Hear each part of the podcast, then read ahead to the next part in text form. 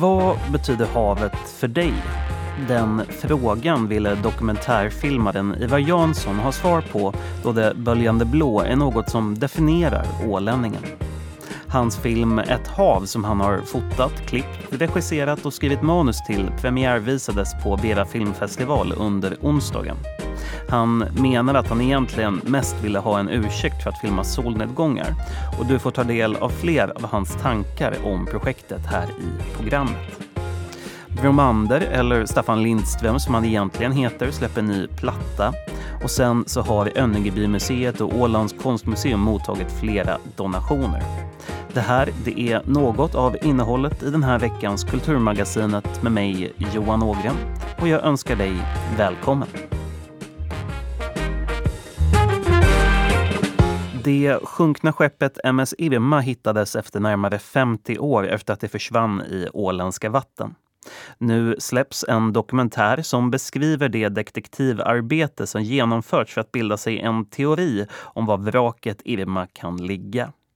Regissören Mikael Martikainen står bakom produktionen av Irma saknad i storm och berättar vad det var som gjorde honom intresserad av projektet från första början. Jag har hållit på ganska mycket med, med, med Östersjön och, och historia. Så det var, det var nog det som, det som det där, vad heter det, tilltalade mig då från början och, och, och då hade jag ju en bakgrund också där i att, att det där vi, jag var med i den här, den här gruppen som då uh, hittade Frau Maria 1999 så att det där, att där, där hade man ju lite, lite bakgrund i, i sådana här eh, vrakletningsprojekt och, och, och, historier. Och på det sättet så, så föll det sen naturligt att, att det där att, att, att börja eller ta sig an ett sådant här en sån här grej som, som då Irma, att, att, det där, att det fanns liksom förutsättningar, jag tänkte att det finns förutsättningar att vi kan hitta henne och, och det där, vilket ju sen då efter många om och men så lyckades. Hur byggde du upp eh, dokumentären? No, dokumentären är egentligen liksom ett, ett, ett eh, skulle säga ett sånt här, liksom ett retrospektiv man ska kalla det för allmoge sjöfart eller vad man ska kalla det för, för, för liksom en sån här småskalig rederiverksamhet eh, efter kriget då när, när det där liksom vanliga människor eh, kom, kom till att bli, bli redare och, och, och det här och, och börja med en sån här verksamhet. Det, det är ju dagens läge är det ju, är det ju liksom stora volymer och enheter som, som styr och ställer. Och, men, men på den tiden så var det möjligt att, att ha ett litet, litet fartyg och, och kunna, kunna få en utkomst av det. Och, och det, det, liksom, det, det, det är en, en grej med det här och sen är det ju en annan, annan nivå där i, i den här dokumentären är ju det att, att, att vad som sen liksom hände och hur man, hur man så att säga börja undersöka det här liksom då för 50 år sedan och hur man, hur, hurdana ansatser man gjorde för att försöka hitta vrak efter Irma och men med liksom den, den tidens metoder att då har, då har vi ju liksom teknologin på vår sida nu i dagens läge eftersom vi har en, vi har en sån här fantastiska apparater som, som det går att, att söka med under ytan så att säga. Man, man har förutsättningar att, att hitta någonting att, att det fanns det ju inte då. Och det, var det, en, det, det var en nivå, sen, sen är det ju den här, hur ska jag säga, sista, sista då delen är det här liksom 50 år senare hur vi då började med det här projektet och började leta och, och hur vi hade sen lite, lite nog faktiskt problem på vägen att inte, det var ju nu inte bara så där att man att man liksom åker dit och hittar rätt genast utan, utan får man lite jobba och söka också. Att inte, inte, det, det är ingen haverikommission som har gjort det här arbetet utan det är nu vi, vi så att säga vanliga människor men, men, men rätt så bra gissning tror jag nog att, att, att vi liksom presenterar på det här att, vad som har hänt. Att, att det där. Det sa regissören Mikael Martikainen som står bakom produktionen av Irma saknad i storm. Den sänds på Yle 5 den 22 mars och finns att se på Yle Arenan redan nu. Staffan Lindström, eller Bromander som han också kallas, har släppt sin tredje skiva och den heter Skarabé. Det har varit en lång process med en rad singlar som släppts i små portioner längs vägen. Tolv spår innehåller plattan och han berättar här vad det är som skivan handlar om. Eh, den är, det är ganska mycket liksom utanförskap sådär som man kan känna ibland när man bor i en, väldigt, en ganska anonym storstad och kommer från en liten plats och liksom man kämpar med musiken sådär och det, det, det är inte alltid lätt och sådär men, men är en rolig utmaning. Uh, och sen generellt ganska mycket funderingar som man har kring livet i stort och alltså förgängligheten och att man, att man har en viss tid på jorden um, som är liksom är som en stor skugga över en. Och lite Stockholms observationer, eller ganska mycket sånt på den här skivan faktiskt. Um, ja, och ganska liksom, det var rent tematiskt och sen rent musikaliskt så är den väl en ganska bandig och eh, har mycket ös och, men även stunder av uh, um, um, ömhet kanske man säga. Det sa Staffan Bromander Lindström om vad hans tredje skiva Skrabbe handlar om. Han intervjuades här av Kjell Brändström. Önningebymuseet har mottagit fem donationer i form av konstverk som alla kom på samma dag. Det är oljemålningar av bland annat Anna Wängberg, Erik Juselius och Gunnar Berntsson. Kjell Ekström som är ordförande i Önningeby hembygdsförening RF berättar närmare vad oljemålningen av Gunnar Berntsson föreställer. Så skänkte Antti Hämäläinen i Lämland Rörstorp en uh, oljemålning av Gunnar Berntsson som föreställer Maria Feodorovna, alltså prinsessan Dagmar av Danmark som gifte sig med tsar Alexander den tredje. Och uh, den målningen passar väldigt bra in i vår samling för vi har flera målningar som uh, har anknytning till tsarparet. Då. 1894 så kryssade de i skärgården och Viktor Westerholm och Edvard Westman fick eh, audiens ombord och fick beställningar. Och vi har några skisser från det här besöket. Mm. Och sen har vi också en replik på enkekejsarinnetavlan som Viktor Westerholm fick i uppdrag att, att, måla till henne när hon blev änka eh, samma år, 1894. Så motivet gör att den här målningen passar väldigt bra. Gunnar Berntsson hade annars ingenting med, med kolonin att göra. Nej, nej. Men, men det är ett eh, verk som ni är stolta över ändå nu? Absolut. Det känns trevligt faktiskt. Det sa Kjell Ekström som är ordförande i Önningeby hembygdsförening RF om porträttet av prinsessan Dagmar som målats av Gunnar Berntsson. Josefina Jansson var det som intervjuade där. Vera filmfestivals premiärkväll under onsdagen lockade hundratals besökare.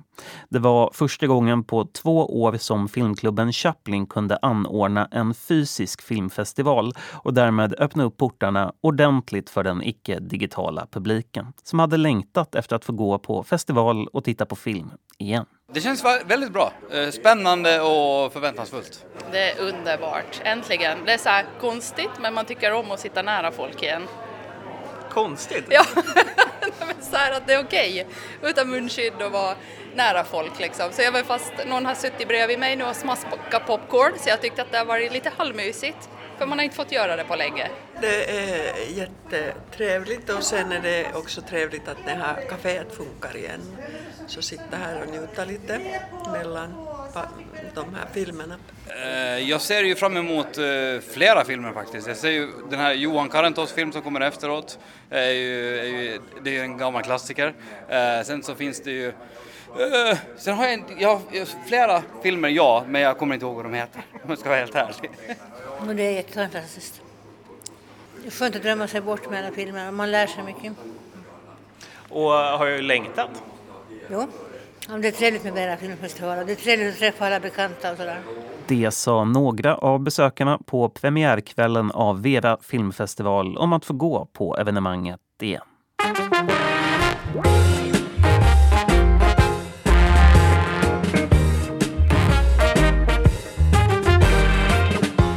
Under förra året, 2021, fick Ålands konstmuseum ta emot två stora donationer.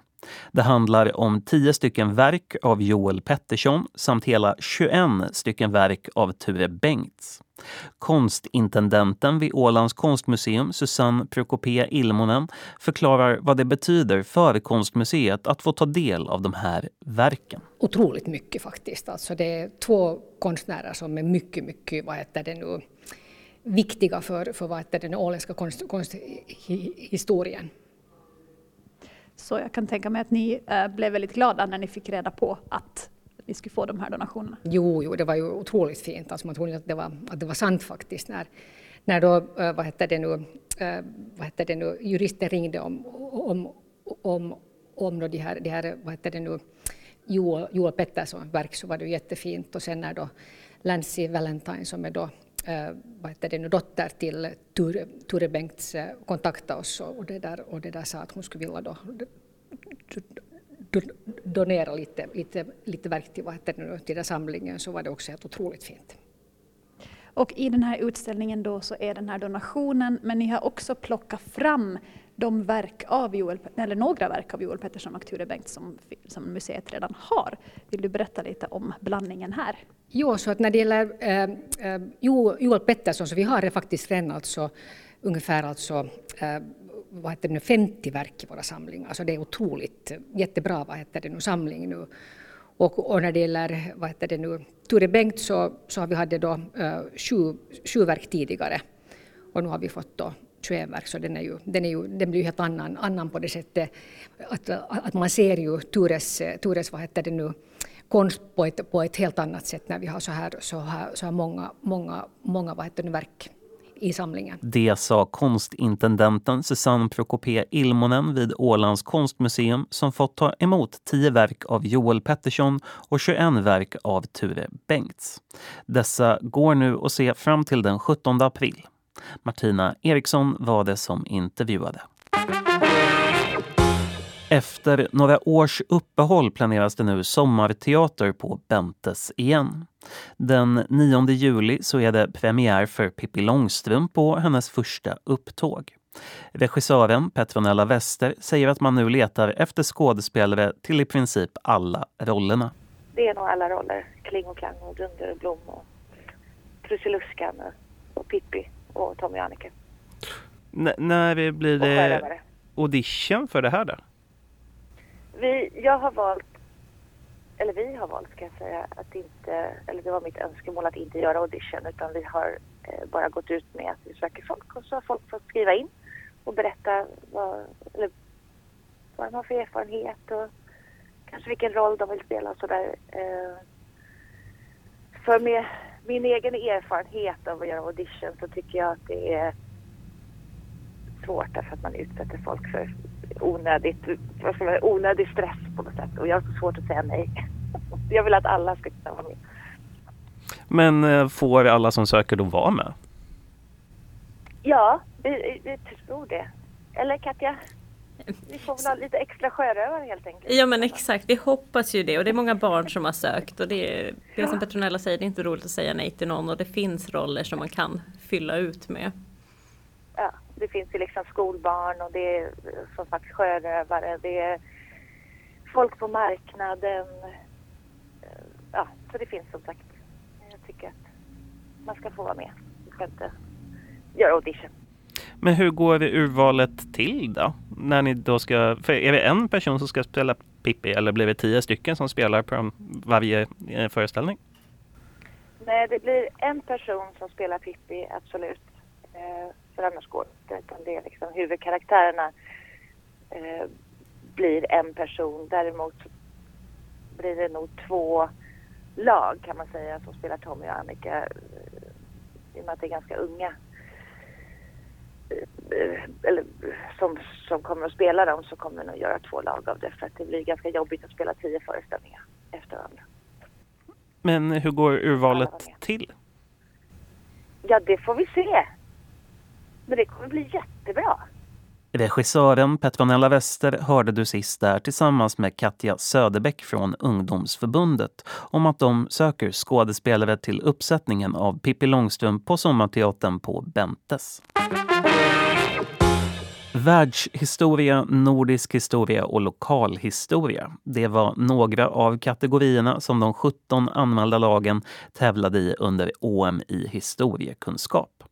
Laget som vann bestod av Christian Drejer, Fredrik Erlandsson och Magnus Unger som nu alltså är historiska mästare i dubbel bemärkelse.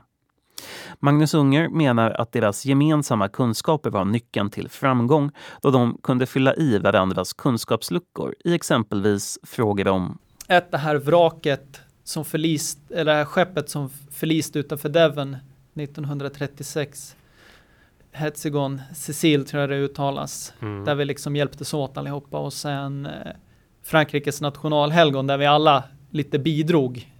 Liksom, så det, det var väl de, de roligaste frågorna där vi alla kunde bidra. Eh, hur, hur hade ni liksom eh, laddat upp inför det här då? Jag vet inte om vi hade laddat upp desto mer, men eh, vi hade ju ett, ställt upp med ett lag som, där vi kompletterade varandra väldigt väl. Att vi hade Fredrik stod för eh, de här eh, eh, mer åländska eh, kunskaperna och jag och Christian för om vi var starkare på något så var väl det här mer nordiska och eh, världshistoriska perspektivet. Då. Vilken, liksom, vad, vad är din egen favorithistoria så att säga? Ja, men det är väl Tudor och Stuart-perioden i, i Storbritannien eller England kan man säga. Okej. Men det, det känns, alltså hur mycket nytta hade du av det? Ja, den hade jag absolut ingen nytta av. Det sa Magnus Unger som tillsammans med Fredrik Erlandsson och Christian Drejer nu alltså är historiska mästare som de första vinnarna av de åländska mästerskapen i historiekunskap. Peter Grönholm var det som intervjuade där.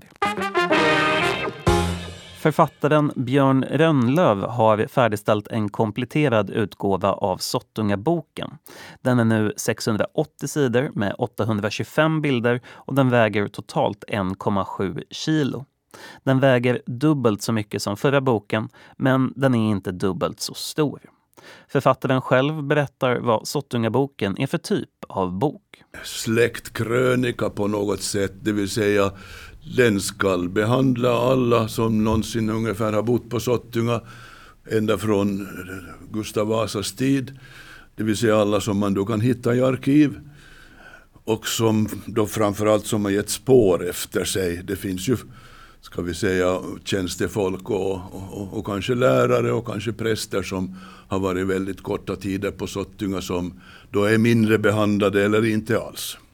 Vad för spår är det som du har letat efter eller hittat? Nå, I grunden när man släktforskar så är det förstås namn och födelsetid och mm, giftermål och barn och, och död och så vidare som är en, en, en, ram för det hela. Och det hittar man ju då i arkiven och sen samtidigt så, så försöker man ju baka på med lite till så att det inte är bara årtal och, och sånt. Och det har jag då försökt göra. Inte speciellt mycket men ändå så att det finns lite mer om varje person kan man säga än bara dessa årtal. Eh, men varför bestämde du för att ge ut en ny utgåva? No, nu var det som du sa i början att den första upplagan så tog väldigt fort slut och folk ville, ha, ville, ha, ville fortsättningsvis ha den. Och, och, under de år som har gått sedan dess, 2004, så har jag noterat då, alla som har varit intresserade av den och, och konstaterat så småningom att det blev ju så småningom flera hundra. Och, och, då tyckte jag till slut att kanske jag försöker ge ut en andra upplaga så småningom. Och då, då kunde man, eller tyckte jag att man ger nu inte ut den gamla ett i ett utan man kompletterar med det som har hänt. Och, och det kan man ju säga också, alltså att på nätet finns det idag otroligt mycket mer än det fanns för 25 år sedan. Så det har jag då försökt komplettera med och framförallt har det då gällt till exempel emigranter och sen lite andra, ska vi säga, ändringar, rättelser, en hel del mera fotografier. Det sa författaren Björn Rönnlöv som alltså färdigställt en kompletterad utgåva av Sottunga-boken.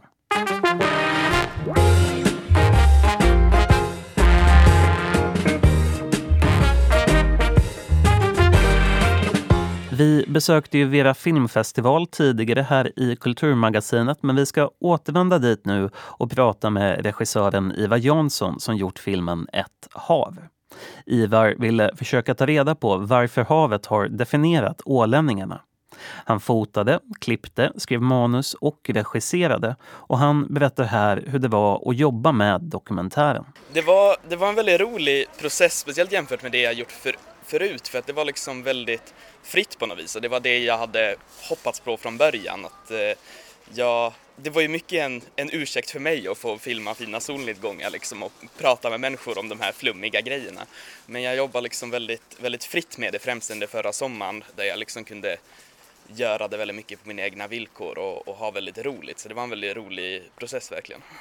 Eh, för de som inte eh, vet, vad, vad handlar dokumentären om?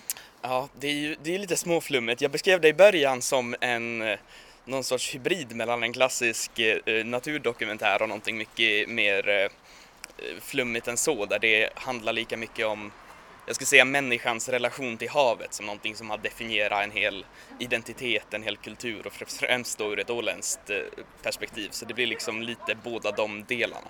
Så det jag har gjort är ju främst att intervjua, vad blev det nu, sju eller någonting olika ålänningar i olika liksom, delar av samhället om, där de har fått berätta om sin relation till havet helt enkelt och, och utgått från det materialet. Hur har du valt att bygga upp eh, dokumentären?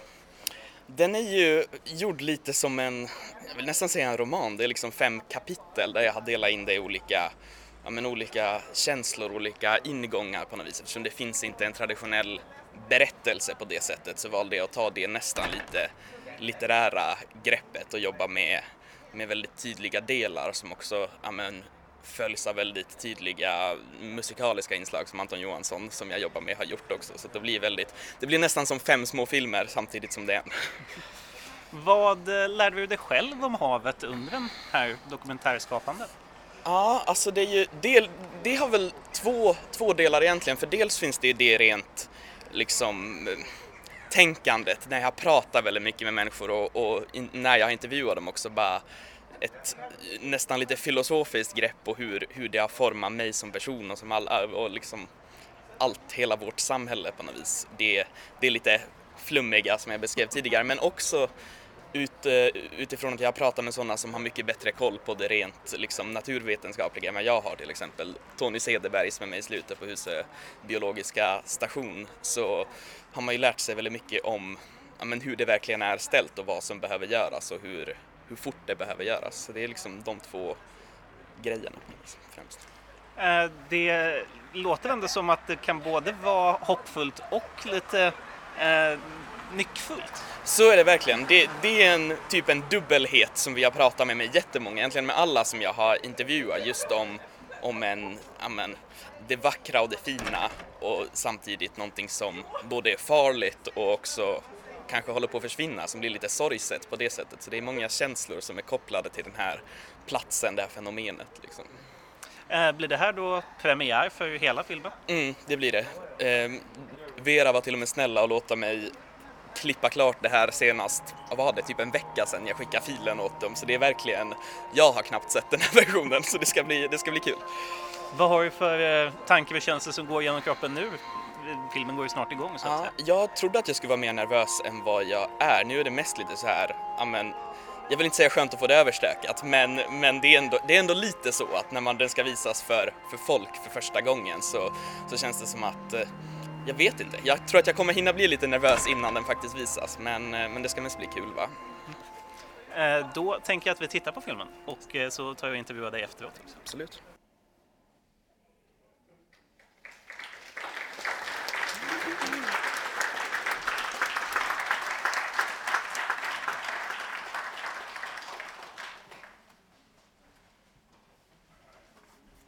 Eva Jonsson, vad har du nu för tankar och känslor efter att premiärvisat Ett hav? Nej men mest ganska lättad att ha det liksom gjort det första gången nu. Jag vet inte exakt vad som kommer hända med den sen, men det är liksom någon sorts tröskel ändå. Att andra människor förutom jag själv ska ha sett det liksom. Så det är kul. Jag, eh, när du på förhand sa att det skulle mestadels vara solnedgångar så tänkte jag att det skulle vara så väldigt mycket mer än vad det faktiskt var. Men eh, det var ju uppdelat i klippfilmer och det var både ljust och mörkt. Ja, det var ju, jag kan säga att jag har betydligt fler solnedgångar än vad man faktiskt såg, för lite måste ju variera mig, men absolut, jag försökte ju samtidigt eh, få med alla aspekter av den platsen, alla havet som är lugnt och havet som är argt och allt möjligt liksom, så det är alla skepnader på något vis. Men det var inte så mycket isen då uppfattar vi det som. Räknar du det som hav? Um, det gör jag väl. Det var en bra fråga. Jag har ingen aning. Jo, men is, is är väl vatten och vatten är väl hav, så jag tänker att det måste vara det. Det har främst med praktiska orsaker att göra dock, att jag filmade mesta under sommaren och då är det ganska lite is. Eh, så filmade jag de sista grejerna nu i vintras och då, då kände jag att jag ville ha med det också. Hur mycket råmaterial har du? Oj, jag, folk brukar ju räkna timmar och sånt på sådana. Jag har ingen aning. Det, det, handlar, det är ganska mycket som inte visas, speciellt när det gäller intervjumaterial och det var typ lite nästan viktigare för mig än att göra själva filmen, att ha det materialet, att på något vis dokumentera de här tankarna snarare än själva produkten. Så jag är väldigt glad att jag har det, men sen finns det väldigt mycket som jag har filmat och spelat in och sånt som aldrig blev, blev använt och det, jag tycker det är ganska kul att ha. Eh, någonting som jag uppfattade nu när jag tittade på filmen, det var att du inte la så mycket fokus på personerna som du intervjuar. Mm. Det, var, det var en av de första sakerna jag bestämde faktiskt. Det, det kanske låter lite flummigt men jag sa att jag ville typ att platsen skulle vara huvudpersonen, inte, inte människorna. Det kanske återigen bara är en ursäkt för mig att gå och filma natur men, men samtidigt så, så känns det som att det är den platsen jag vill gestalta snarare än hur de här människorna ser ut. Att jag låter deras tankar ta plats snarare än hur de ser ut. Typ. Uh, det fanns ju också texter som fanns med, dikter kan mm. man väl uttrycka. Vad mm. tycker du att de bidrog med? Men det är liksom en annan, det blir lätt... Jag tror att... Mm, dels var det för att jag främst ville, för att jag tycker att Nora som skrev dem är väldigt duktig och hon är en god vän till mig och jag ville jättegärna ha med henne på något sätt. Och samtidigt tycker jag att det, det skrivna språket överlag har funnits med i mycket av det jag har gjort. Det är någonting jag tycker om väldigt mycket att använda. Sen vet jag väl inte, det blir väl liksom som ett slags annat perspektiv med en annan form bara. Jag vet inte exakt, det är väl för den som, den som tittar och, och bedöma också exakt vad det, vad det är till för, tänker jag. Jag uppfattade också att det kändes som en meditativ podd på något sätt.